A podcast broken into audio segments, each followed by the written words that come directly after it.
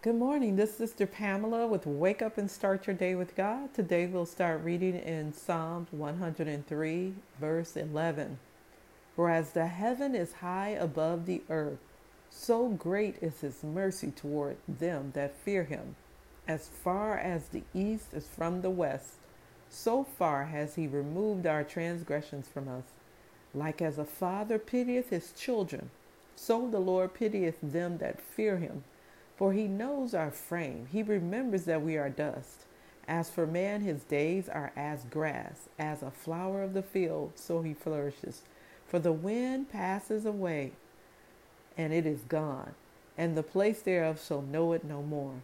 But the mercy of the Lord is from everlasting to everlasting upon them that fear him, and his righteousness unto children's children, to such as keep his commandments, and to those that remember his commandments to do them. Father God, we thank you for this lovely, wonderful day that you've given to us.